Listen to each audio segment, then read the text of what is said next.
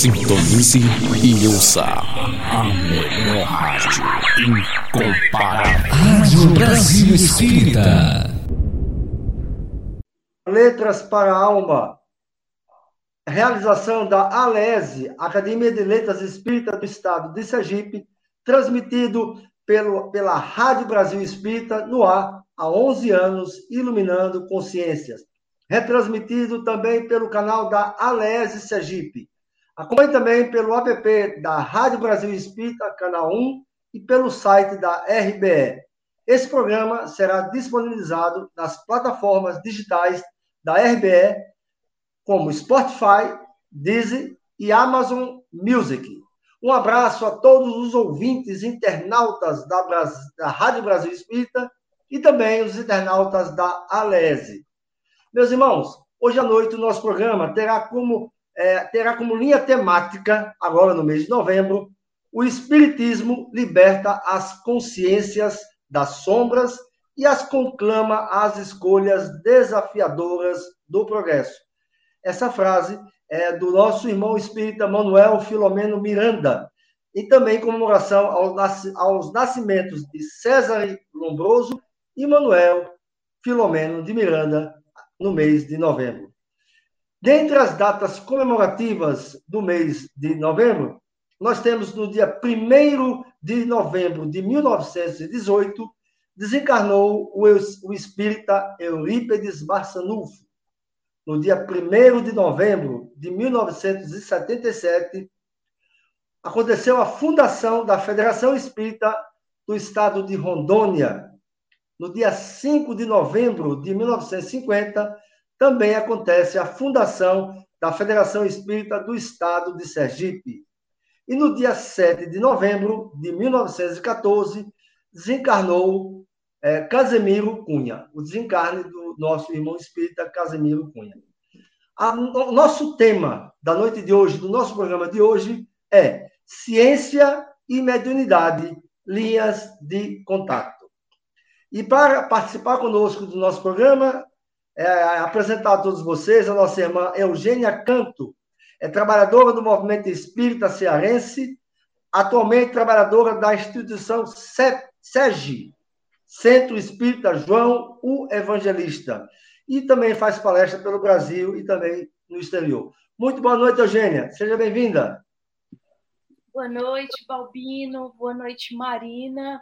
Boa noite ao internauta ou bom dia, boa tarde, a depender do horário que você estiver assistindo essa live. Uma alegria estarmos juntos. Muito bem. E também apresentar a nossa convidada, a nossa irmã é, Marina Ferri, ela é da cidade de Taubaté, professora normalista, expositora espírita, articulista, articulista de jornais espíritas e trabalhadora da União e Caridade de Taubaté. Muito boa noite, Marina. Boa noite, amigos. Boa noite, Balbino. Boa noite, Eugênia. Aos amigos que nos ouvem pelas ondas do rádio, aqueles internautas que podem nos ver. Agradecemos muito a companhia, agradeço o convite.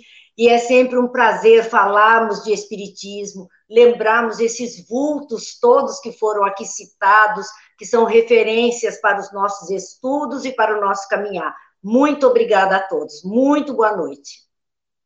Muito bem, muito bem. Então, meus irmãos, com esse tema ciência e mediunidade, linhas de contato, nós queremos iniciar o nosso programa. Como todos sabem, é um programa que é, é feito em cima de perguntas e respostas.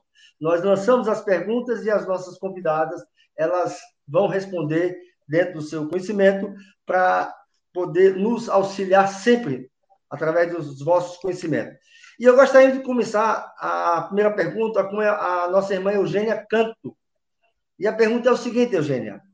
Afirma-se que o Espiritismo é ciência, filosofia e religião. É ciência porque estuda os fenômenos mediúnicos? Exatamente. Na realidade, a gênese da doutrina espírita radica-se no fenômeno mediúnico. O fenômeno mediúnico, sabemos que não é propriedade da doutrina espírita, mas sim de nós humanos quando, em intercâmbio com os espíritos, com os desencarnados, nós estabelecemos aí tais fenômenos. Eles ocorrem desde que o mundo é mundo, povoam todas as épocas, todas as culturas, todos os povos, e a depender da forma como a humanidade tratou esses fenômenos, eles puderam auxiliar ou, ou prejudicar o desenvolvimento, o desenvolvimento da grei humana.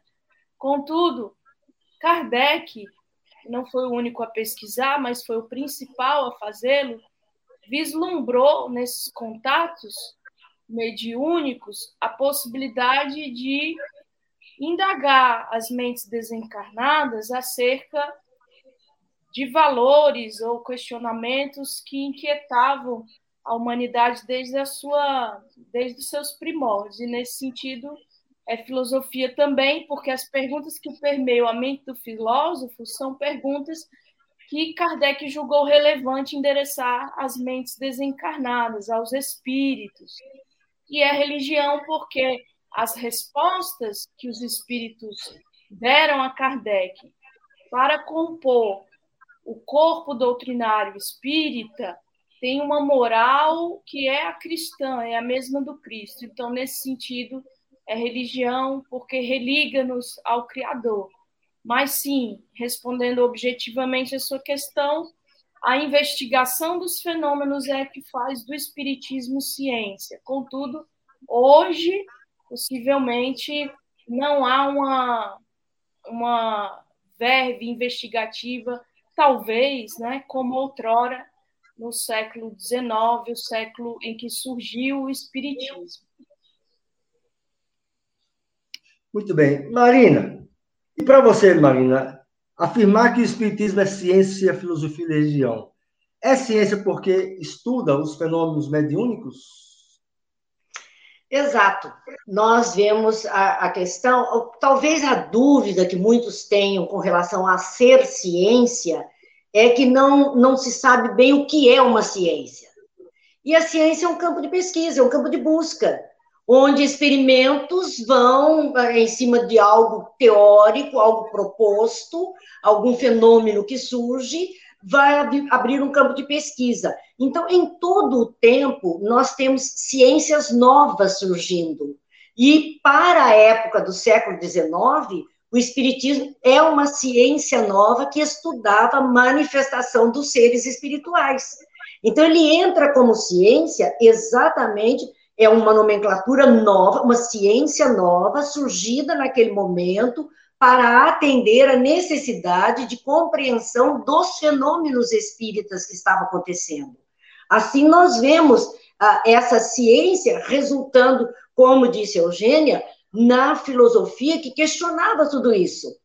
Questionava, e as respostas foram chegando via espíritos, esses seres que traziam a sua, a sua, a sua contribuição e traziam consigo a, a moral de Jesus, a moral cristã, a ética para o ser humano. Então, todo esse caudal de informações, quer nas perguntas que estão registradas, quer na, nas afirmativas código, do código de moral cristã que a, a base desta ciência traz, não tem como dissociar as três coisas é, é aquele triângulo, é aquele tripé que não tem como se dissociar, porque não dá apenas para ser ciência, deixando filosofia e religião no sentido de código ético uh, pra, de um lado. Não tem. Uma é consequência da outra. Então, sim, o Espiritismo é a ciência que estuda os espíritos. É esta ciência que surgiu no século XIX. Muito bem, muito bem. Eugênia, quando do surgimento do Espiritismo, enquanto doutrina, havia pesquisa da mediunidade feita por cientistas? Sim, o Espiritismo surge como corpo de doutrina, sabemos, em 1857, quando da publicação de O Livro dos Espíritos, sua primeira edição. É? Sabemos que posteriormente Kardec, com o concurso dos espíritos, fez uma revisão e a edição que conhecemos hoje, difundida do livro, é a de 1860, com 1.019 itens, a primeira só com 501 itens. Mas a sua pergunta especificamente, respondemos assim: havia, mesmo antes de Kardec despertar para o fenômeno das mesas girantes, havia pessoas que se interessavam por esses fenômenos mesmo em França. E cientistas, aqueles que estão no meio acadêmico, podemos citar vários. Você mesmo citou na efeméride da, de novembro, César Lombroso. Então, Isso. César Lombroso, na, na Itália também, o Ernesto Bozano, eram todos acadêmicos. William Crookes, na, na Inglaterra, também é, Charles Richer, na França, ele era professor da Sorbonne, foi Nobel de Medicina em 1913. E outros, William James, esses pesquisadores da primeira hora, talvez eles não tivessem interessados propriamente na obra kardeciana, no, naquilo que Kardec fazia, mas não menos importante era a investigação deles, porque eles estavam interessados no fenômeno em si e não na repercussão filosófica moral, né? e sofrendo também o preconceito dos acadêmicos de então, que vige ainda hoje, né? O meio científico, acadêmico, nas universidades, dos institutos, é um meio bastante refratário, né? Pasmem, a inovações, ou aquilo que sempre foi tido como maravilhoso e sobrenatural da ordem do supersticioso. Então, vencer esses preconceitos é muito difícil. Mas, ainda assim, eles corajosamente pesquisaram, a ponto de William Crookes dizer: eu não digo que isso é possível, mas sim é real. Marina, você pode complementar. Então, é, os cientistas já, já vinham pesquisando sobre a mediunidade? Sim, nós vemos que, na verdade, uh, é despertado o interesse da, do povo de ciência de época no ano de 1848, com os fenômenos iniciados nos Estados Unidos, em Hydesville. Ali começa todo mundo a voltar o olhar para o acontecimento. Então, quando chega o 1855, que Kardec se aproxima até o lançamento do Livro dos Espíritos, em 1857, nós vamos ver que já existe um movimento de homens de ciência da época interessados no fenômeno espírita que estava acontecendo.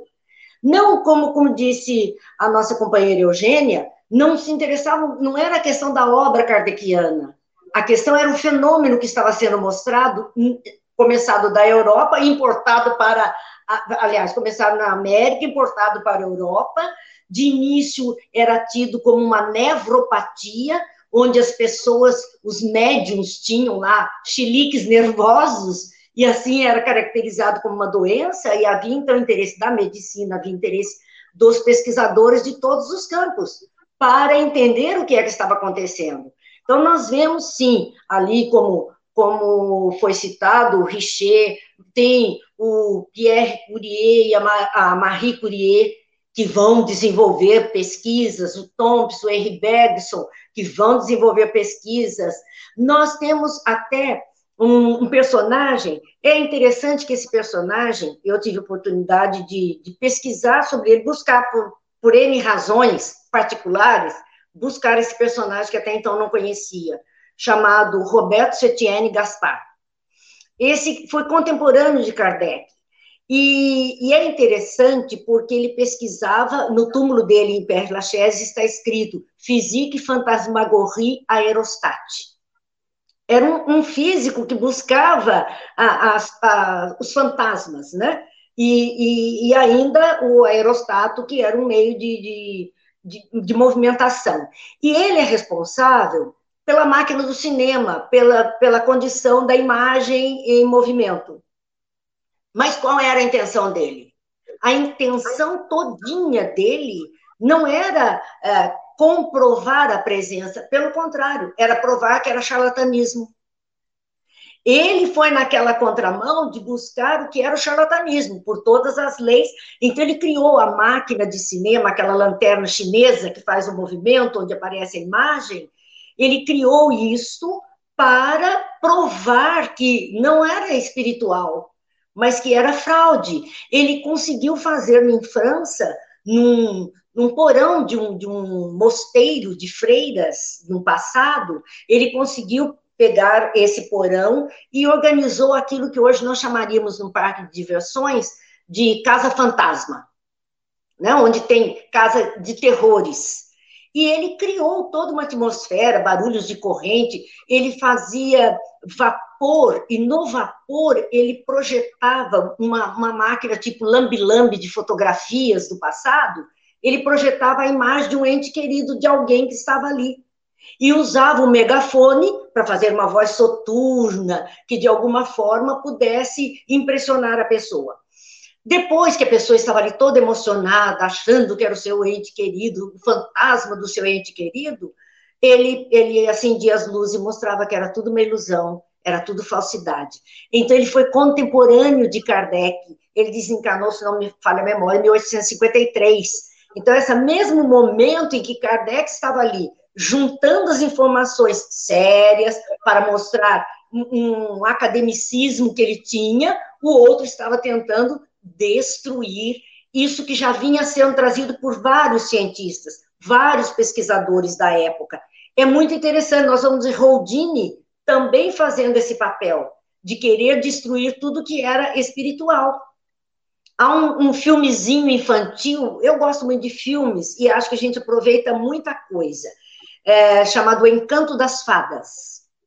Quem não assistiu, assista.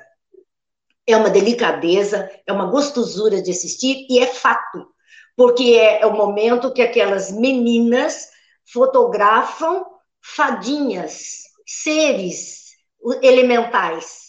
E essas fotos, até o, o laboratório da Kodak, na época, na Inglaterra, ele, ele vai para os Estados Unidos e eles conseguem provar que aquelas fotos são verdadeiras, porque é, é, é Houdini que está tentando desfazer tudo isso. Então, nós vimos essa pesquisa com pessoas sérias, querendo a, organizar os fatos, a ciência, desenvolver a ciência, e outros querendo a, colocar obstáculo, dizendo ser fraude. Então, e até hoje eu acho que nós temos que tomar esse cuidado entre fraude e verdade, né? O que é anímico, o que é mediúnico, o que é verdadeiro. É um cuidado que nós temos que tomar. Mas esse campo de pesquisa é maravilhoso e eles foram uh, atrelando isso à psicologia, à parapsicologia, que são as ciências que vêm surgindo para atender esses, uh, esse comportamento humano de relação com o invisível, né? Uh, partindo até para a esquizofrenia. Nós vamos ver também, né, em época na França, uh, o doutor Pinel. O doutor Pinel, ele tem um procedimento muito interessante, porque ele, ele recebe o título de diretor de um hospital de é, é o Hospice da que tem na França, né? um hospital de alienados mentais, uma casa de, de pessoas perturbadas mentalmente. E ali eles eram mantidos em cárceres, em cárceres. E o doutor Pinel chega ali como diretor e, e, ele começa a andar por aqueles locais e manda soltar aquelas pessoas. E os enfermeiros não querem soltar. Não querem soltar. Mas ele percebe que não são doentes mentais, são médiums. São médiums que, que têm a manifestação mediúnica e foram levados como doentes mentais.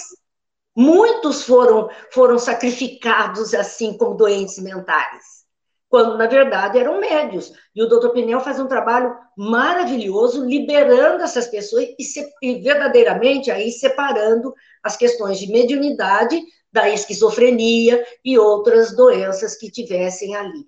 Então, há sim um campo muito grande que segue até hoje, né? até os dias atuais, nós temos muitos pesquisadores trabalhando nesse caminho mesmo no Brasil, muitos pesquisadores, médicos, psiquiatras, psicólogos, neurologistas, todos trabalhando nessa área de buscar esse conhecimento uh, do invisível para nós. Marina, você tocou num assunto aí que eu queria. Pois não, Gênia, quer falar? É porque eu lembrei, conforme Marina trazia essas outras pessoas, né? É, primeiro que, assim, o Kardec, antes mesmo de adotar o pseudônimo, quando ele foi ver o fenômeno das mesas, ele foi para rechaçar, para derrubar, porque ele não aceitava que pudesse haver a comunicação inteligente, né? Ele, quando for, disseram a ele que a mesa respondia perguntas, ele achou aquilo muito estranho, mas ele se convenceu pelo próprio fenômeno, não é? Então, quando o pesquisador é sério, ele vai buscar a verdade, não satisfazer as suas ideias preconcebidas.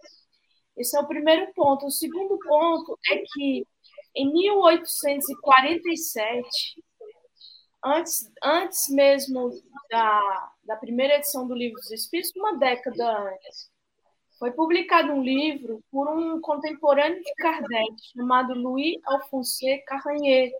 Ele é citado pelo Espírito André Luiz no livro Nos Domínios da Mediunidade.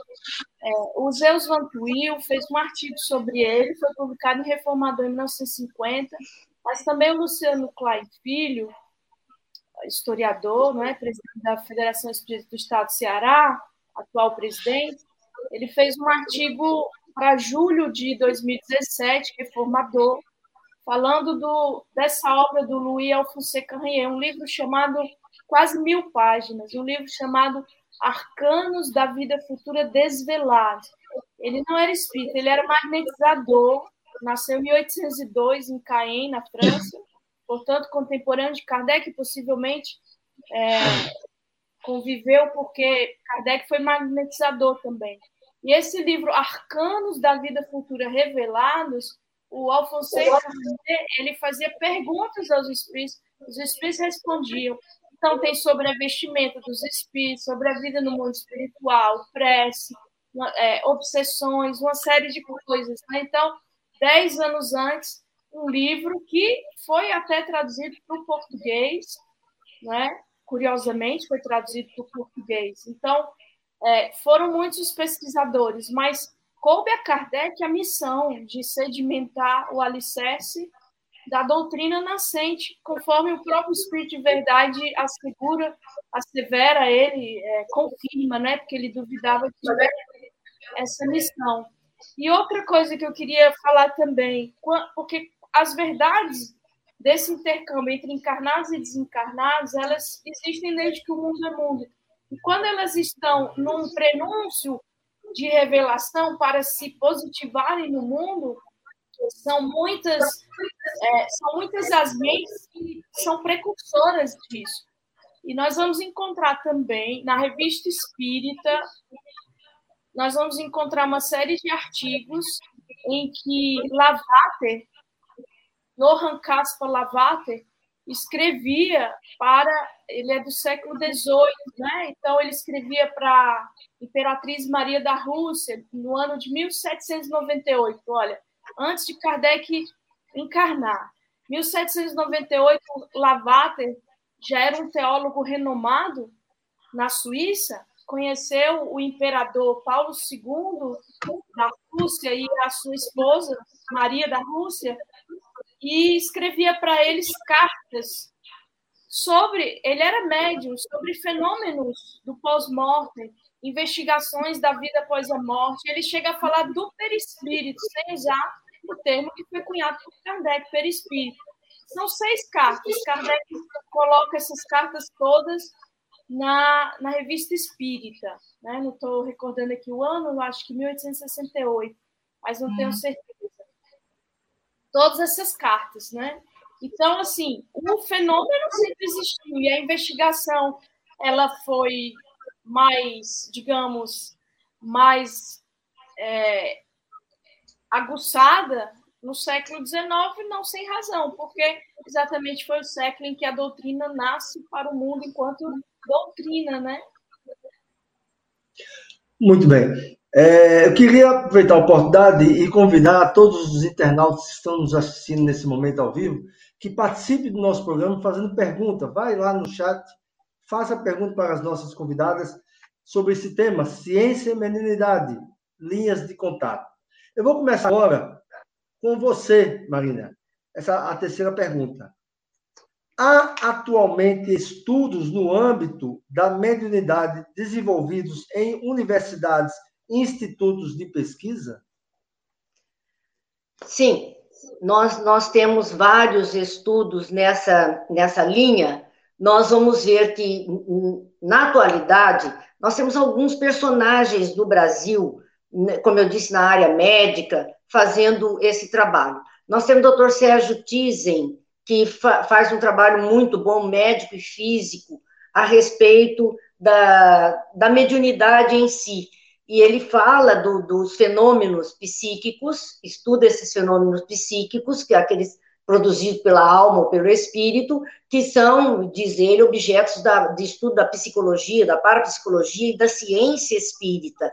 É, todos eles com, tendo como agente o próprio espírito é, desencarnado que está ali. Então, ele vai falar, ele, ele busca essa ligação do espiritismo com a psicologia, que estuda os fenômenos psíquicos da consciência, com a parapsicologia, que estuda os fenômenos metapsíquicos e parapsíquicos também, e o espiritismo, que tem o estudo do, dos fenômenos mediúnicos, regidos, então, pelas leis uh, sendo o espírito o agente causador de tudo isso.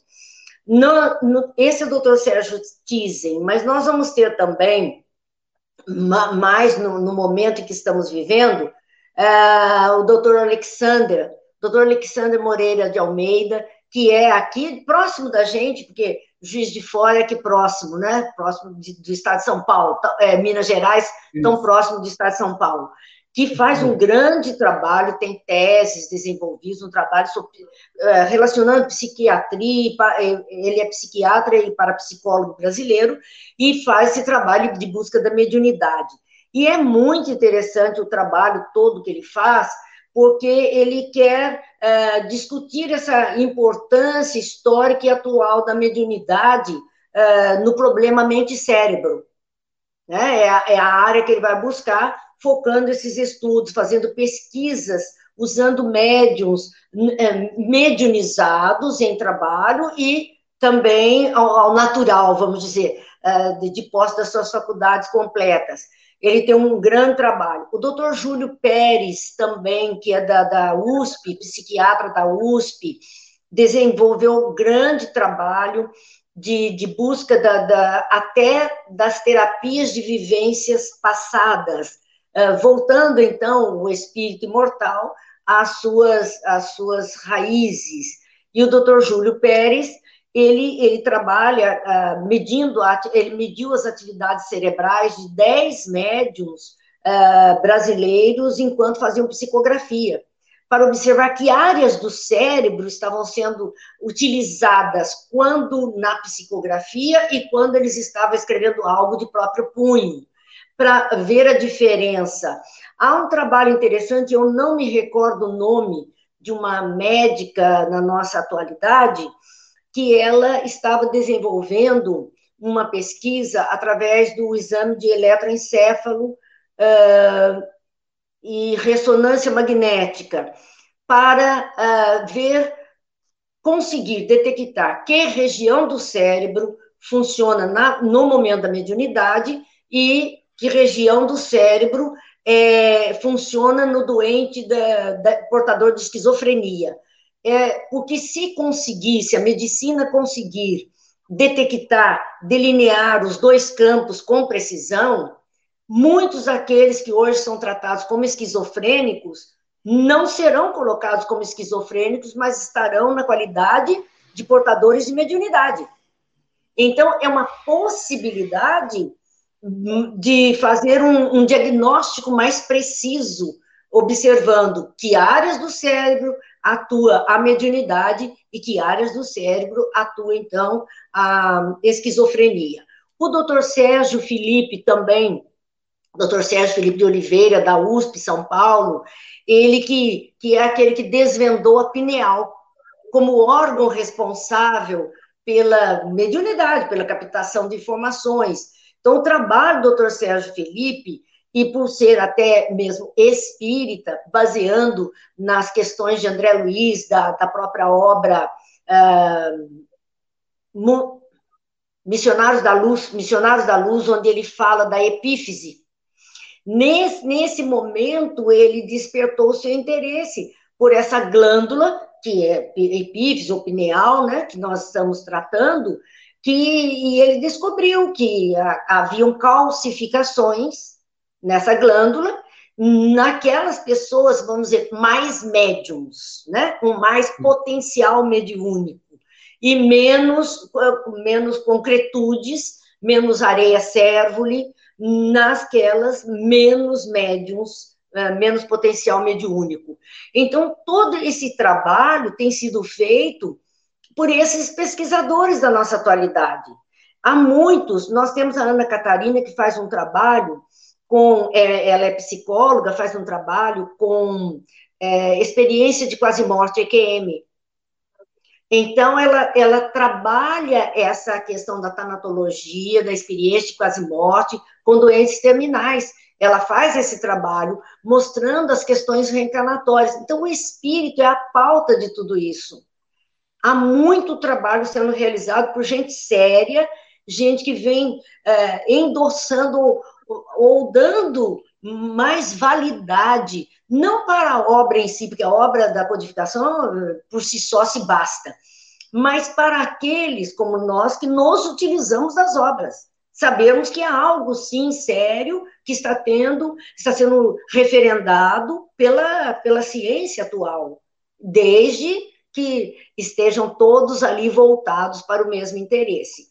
Então, sim, existem muitos estudos, eh, qualquer pessoa pode acessar pela internet estudos eh, a respeito de mediunidade e vão encontrar teses fantásticas, sérias, de, de gente que não está brincando em serviço, não, que está fazendo o melhor de si. E para você, o que, que você pode complementar e enriquecer mais ainda essa, essa pergunta, a resposta dessa pergunta? Olha, tão rica a resposta da Marina, né? Eu perdi um pedaço que caí aqui, mas é, é, de fato lembrar da, do, da pesquisa do Alexander Moreira Almeida, né? De Juiz de Fora, é muito interessante porque me ocorreu, fui até buscar aqui no Google, ele publicou em parceria com o Berto Schubert Coelho e a Mariana Costa, acho que é Mariana Costa, a terceira autora, Mariana de Abreu Costa, o livro chamado Science of Life After Death, é, da Springa, ou, é, título em português, Ciência da Vida Após a Morte, né? E essa, essa Springer é uma, um selo de publicação de alta qualidade no mundo todo, é um, uma editora científica com alto padrão de qualidade. Então, ter pesquisadores brasileiros falando de vida após a morte, num selo científico de alto padrão, eu acho que é uma conquista, não é? Acredito que esse terceiro milênio abrigará com essas novas gerações, pessoas aptas, propensas e aptas a desenvolver ainda mais pesquisas e, de fato, levar o, o fenômeno espírita para as academias definitivamente, né? sem mais o, as chacotas, as, as zombarias, a, os adjetivos pejorativos com que os cientistas contemporâneos de Kardec foram cognominados, né? Ou submetidos. Mas, assim, é obra do tempo. E quanto à fraude que foi mencionada aí pela Marina, é preciso esse cuidado, né, de separar a fraude do fenômeno autêntico. Eu lembro que Kardec ele coloca, porque ele foi é, muito atacado, não é? Por, pelo clero, por cientistas, por pessoas do meio social em geral, mas ele, exatamente porque julgavam as pessoas que era tudo fraude. Ele diz uma frase que eu acho muito interessante. Ele coloca, Kardec, que não é porque há vinhos falsificados que não haja vinhos bons, vinhos verdadeiros, autênticos. Então, o embuste, ele ainda é consequência do nível evolutivo do ser humano. Ainda há embuste, mas nem tudo é embuste. Então, cabe-nos né, realçar o valor das pesquisas sérias e jamais um selo desse, desse nível, Springer, né, uma editora alemã que publica livros de vários campos da ciência, jamais aceitaria se não fosse uma pesquisa séria desses três pesquisadores brasileiros aí. Palmas para eles, né? Muito bem. É... Marina, qual a razão para que muitos cientistas nas academias, hoje e outrora, sejam refratários ao espiritismo ou mesmo à mediunidade? Bem, aí, vai, aí é uma questão bem pessoal, né, para a gente responder.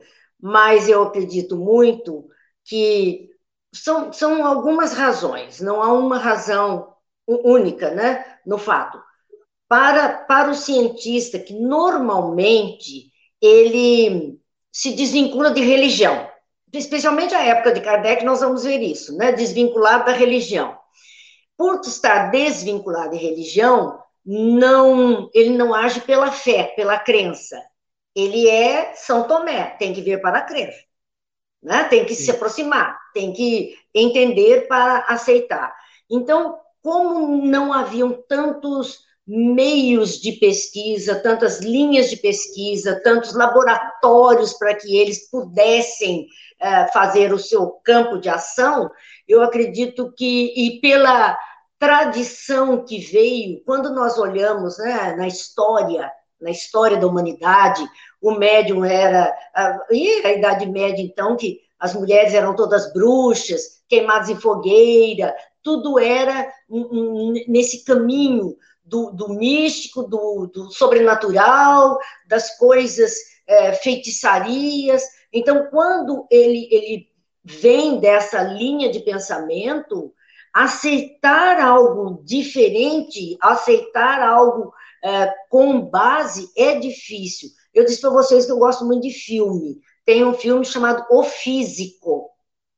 Esse filme é o, é o primeiro que vai buscar descobrir como funciona um corpo humano por dentro, numa época em que ninguém tinha acesso a isso. Esse jovem vai buscar isto. Ele sofre todas as consequências dessa busca. Ele, ele tem o dilema próprio dele de é, ir ou não fazer essa, aceitar aquilo que estão trazendo, ter comprovantes de que aquilo não era a, o suficiente, querer buscar mais.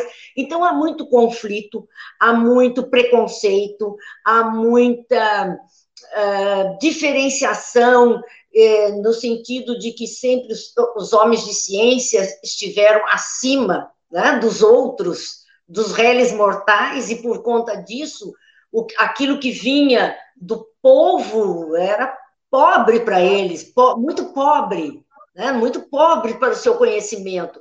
Então, tudo isso foi, eu acho que foi assim, uma amálgama de situações que colocou bloqueios, resistência, e a gente também sabe que o novo sempre causa confusão. Aquilo que vem como novo sempre causa dificuldade. Olha, tem um, um fato acontecido que Dona Ivone do Amaral Pereira narra na sua obra Devassando o Invisível. Eu, eu gosto muito desse fato. A Dona Ivone participava de trabalhos mediúnicos desde meninota, né? Porque ela tinha uma mediunidade muito acentuada desde bebezinho, é, então, com 13 anos, ela participava do trabalho mediúnico que o pai dirigia e que tinham muitos ali é, médiums, era aquele centro espírita doméstico, familiar, como no começo do, do movimento. E uma noite tem um médium que era assim, o médium mais importante do grupo, né? o, o mais apto do grupo. O sobrenome dele era Lobato. E ele dá uma comunicação, e esta comunicação, como sendo o doutor Bezerra de Menezes dando a comunicação. E nessa comunicação, ele conta que é, isso em 1935, esse acontecimento.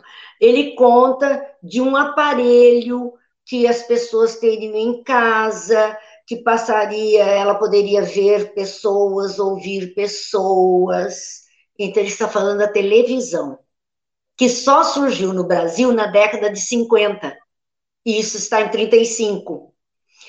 E ele conta que mais adiante, e aí nós vamos entrar novamente na história dos, dos cientistas, dos pesquisadores, ele conta que mais adiante este aparelho poderia propiciar que as pessoas pudessem ver e ouvir os seus entes queridos no mundo espiritual. Transcomunicação instrumental que hoje Sônia Rinaldi é quem organiza tudo isso. Transcomunicação instrumental.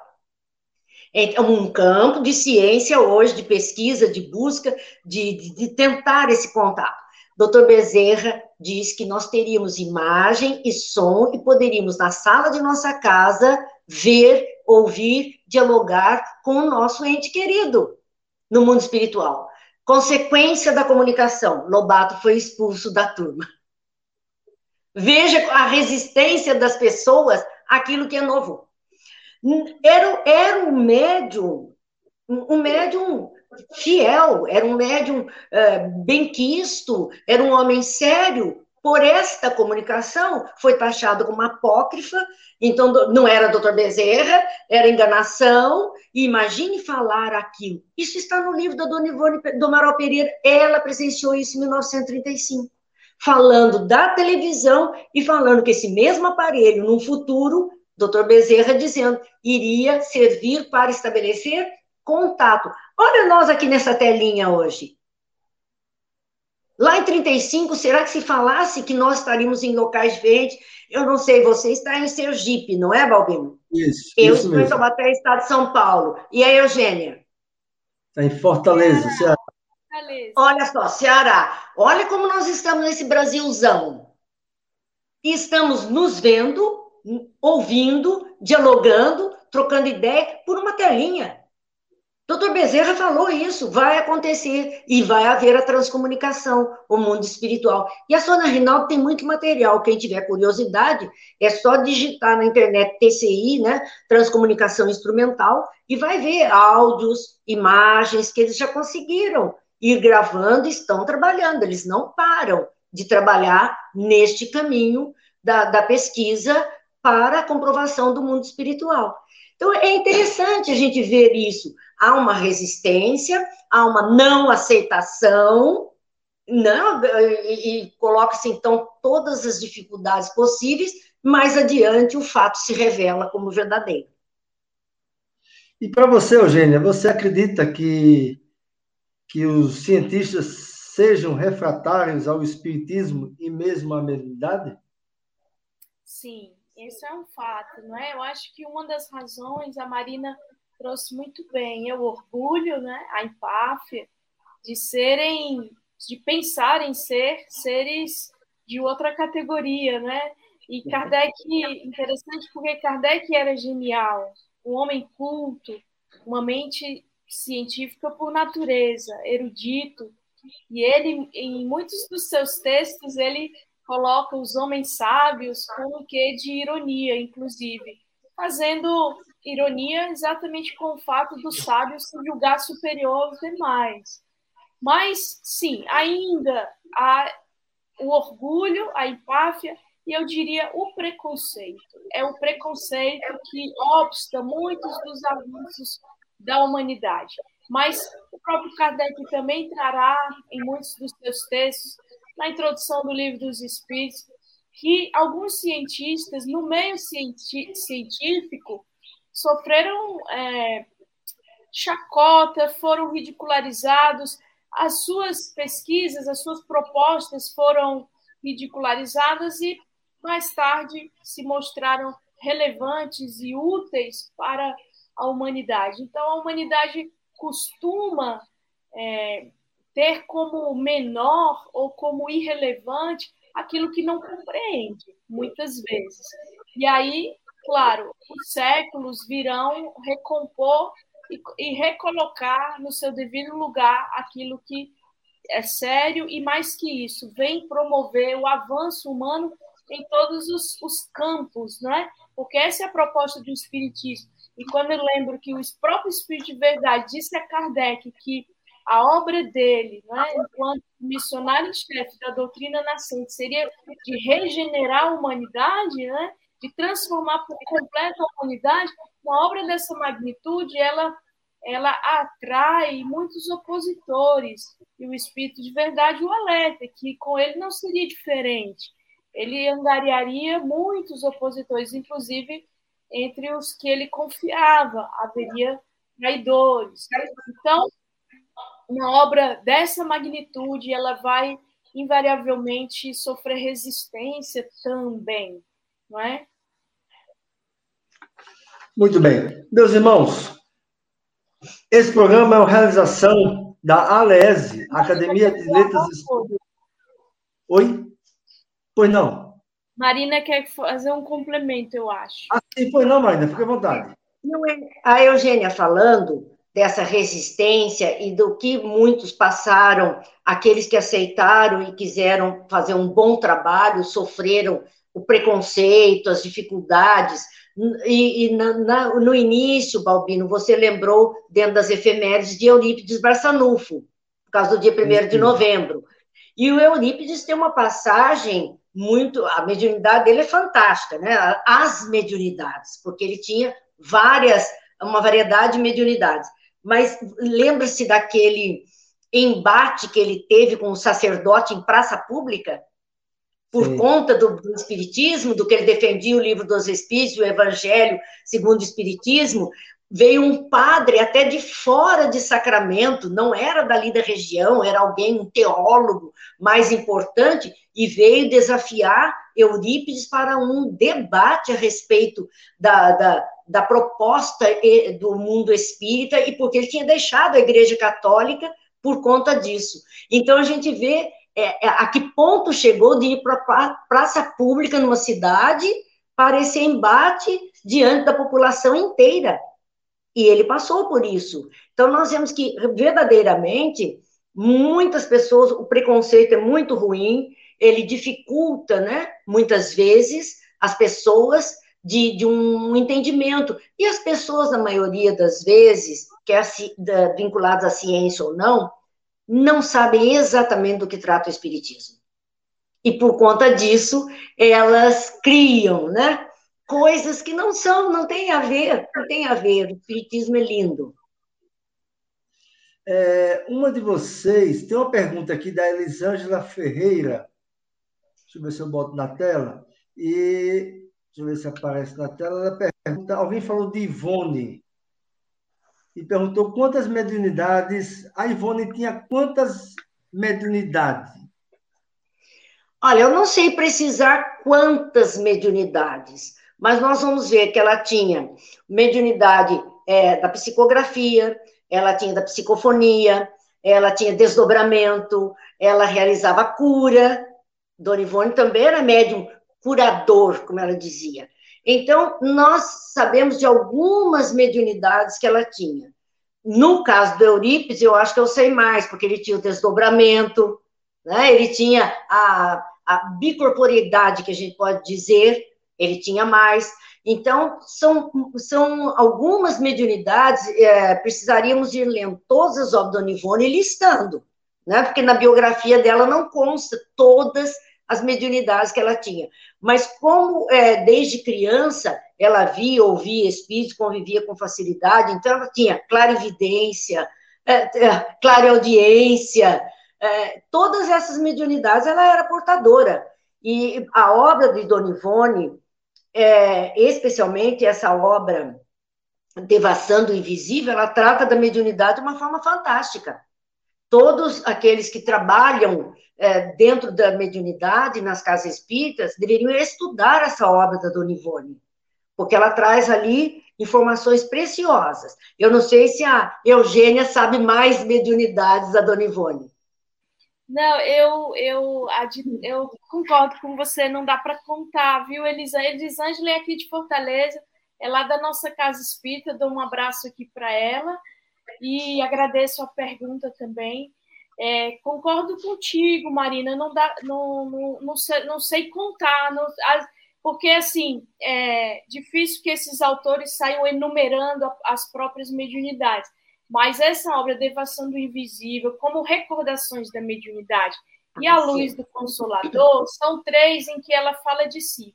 A Luz do Consolador, na realidade, é, é uma obra que tem artigos de Ivone Pereira sob o pseudônimo de Francisco Frederico, aliás, Frederico Francisco, que ela publicava no Reformador. E aí a FEB compilou num livro e pediu que Ivone fizesse uma autobiografia. Então é interessante porque no prefácio, ali no início, ela faz uma biografia dela mesma. Ela vai contar de desde tenra idade, isso que Marina trouxe, que ela com 12, 13 participava de reunião mediúnica, que seu pai era espírita, isso ela conta nesse livro, A Luz do Consolador, da FEB. O Recordações da Mediunidade, ela é orientada por Bezerra de Menezes, na concepção desse livro, é também sobre a mediunidade dela. E o Devassando Invisível, idem. No Devassando Invisível, inclusive, ela falará também dessa amizade que ela tinha com Frederico Chopin, daí porque ela pega o, o pseudônimo Frederico Francisco, porque era um espírito muito caro a ela. E aí nós vemos que ela tinha evidência também, porque ela vê o espírito de Chopin muitas vezes, vê ele acabrunhado, fala até da vestimenta dos espíritos.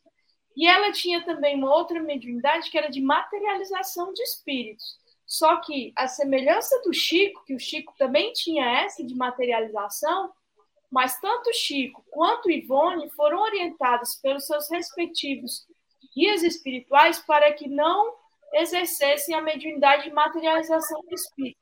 Ao contrário de um conterrâneo meu aqui, Francisco Peixoto Lins, conhecido como Peixotinho, que residiu em Campos, nos Goitacás, que ele tinha essa mediunidade de materialização de espírito super aflorada, e aí essa mediunidade era a mediunidade explorada nele, né, pelos espíritos. Ele, inclusive, tem documentário, nós achamos aí no YouTube, sobre as materializações luminosas, né? Materializou o espírito de Sheila, e outros, né? Clarencio, né? Ministros de Nosso Lar, enfim. Mas as mediunidades múltiplas de Ivone, como múltiplas no Chico, como múltiplas em Eurípides, nem sempre uma faceta dessa mediunidade, uma delas, ela vai ser a tônica do exercício mediúnico daquele médium naquela encarnação, como com, com o Chico. Ele focou na psicografia, né, mais de 400 livros publicados, mas também não era aconselhado a materializar espíritos. É interessante, Eugênia, quando Emmanuel pede que ele pare, né? Que diz assim: vocês estão querendo materializar o espírito e nós estamos querendo desmaterializar os homens, porque os homens são muito materialistas. Então, o mundo espiritual querendo desmaterializar os homens e os homens querendo materializar os espíritos. Ah, junto com o Peixotinho, nós temos o Ranieri nas, nas materializações luminosas, que é aqui de Guaratinguetá, vizinho de Taubaté. Então, o Ranieri, junto com o Peixotinho e o Chico, eles faziam essas materializações luminosas fantásticas, né? Fantásticas. E, e é aquilo, por um tempo. Eu acredito muito, e, e eh, li mesmo a respeito, de que essa, esses fenômenos, vamos dizer, fenômenos físicos, né? os fenômenos mais intensos, que despertam mais curiosidade, mais interesse, enche lá todo mundo querendo ver, é mais no sentido mesmo de despertar a curiosidade, despertar as pessoas para, para o lado espiritual. A partir do momento, e talvez por isso que a época que Kardec vai fazer a codificação, é, os fenômenos estavam muito acentuados chamando a atenção de todo mundo, aquela sociedade usando aquilo como diversão, como busca.